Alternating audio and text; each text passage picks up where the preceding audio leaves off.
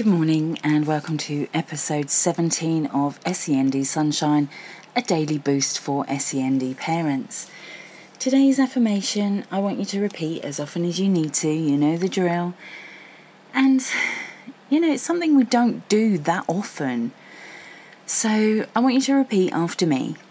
I celebrate the small victories and progress, knowing that even the tiniest steps forward are significant milestones on our journey because we don't take note of the victories, we don't celebrate ourselves or our child on those smallest victories, it's very difficult to always look in the negative side of being an SEND parent, the meltdowns, the fighting to get them to school, being told that, you know, they're not that bad at school, so you think, you know, maybe it's just home life.